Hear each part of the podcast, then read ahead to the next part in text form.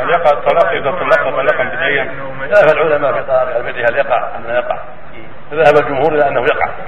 جمهور العلماء ذهب إلى ذهبوا إلى يقع مع التحريم. وذهب قوم إلى انه لا يقع. فاختاره جماعة من السلف ومروي عن ابن عمر وعن طاووس من كيسان اليماني التابعي الجليل وعن كلاس بن عمرو هجري التابعي الجليل.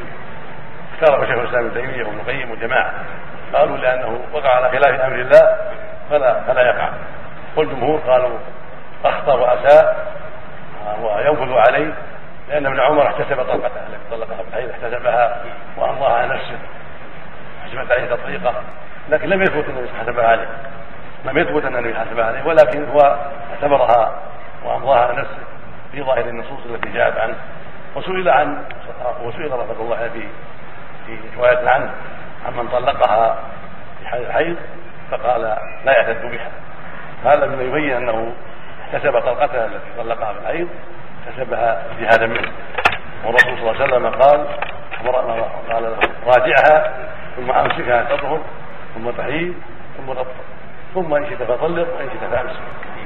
ولو كانت الطلقة واقعة لكان كان المعنى تكفير الطلاق. نعم.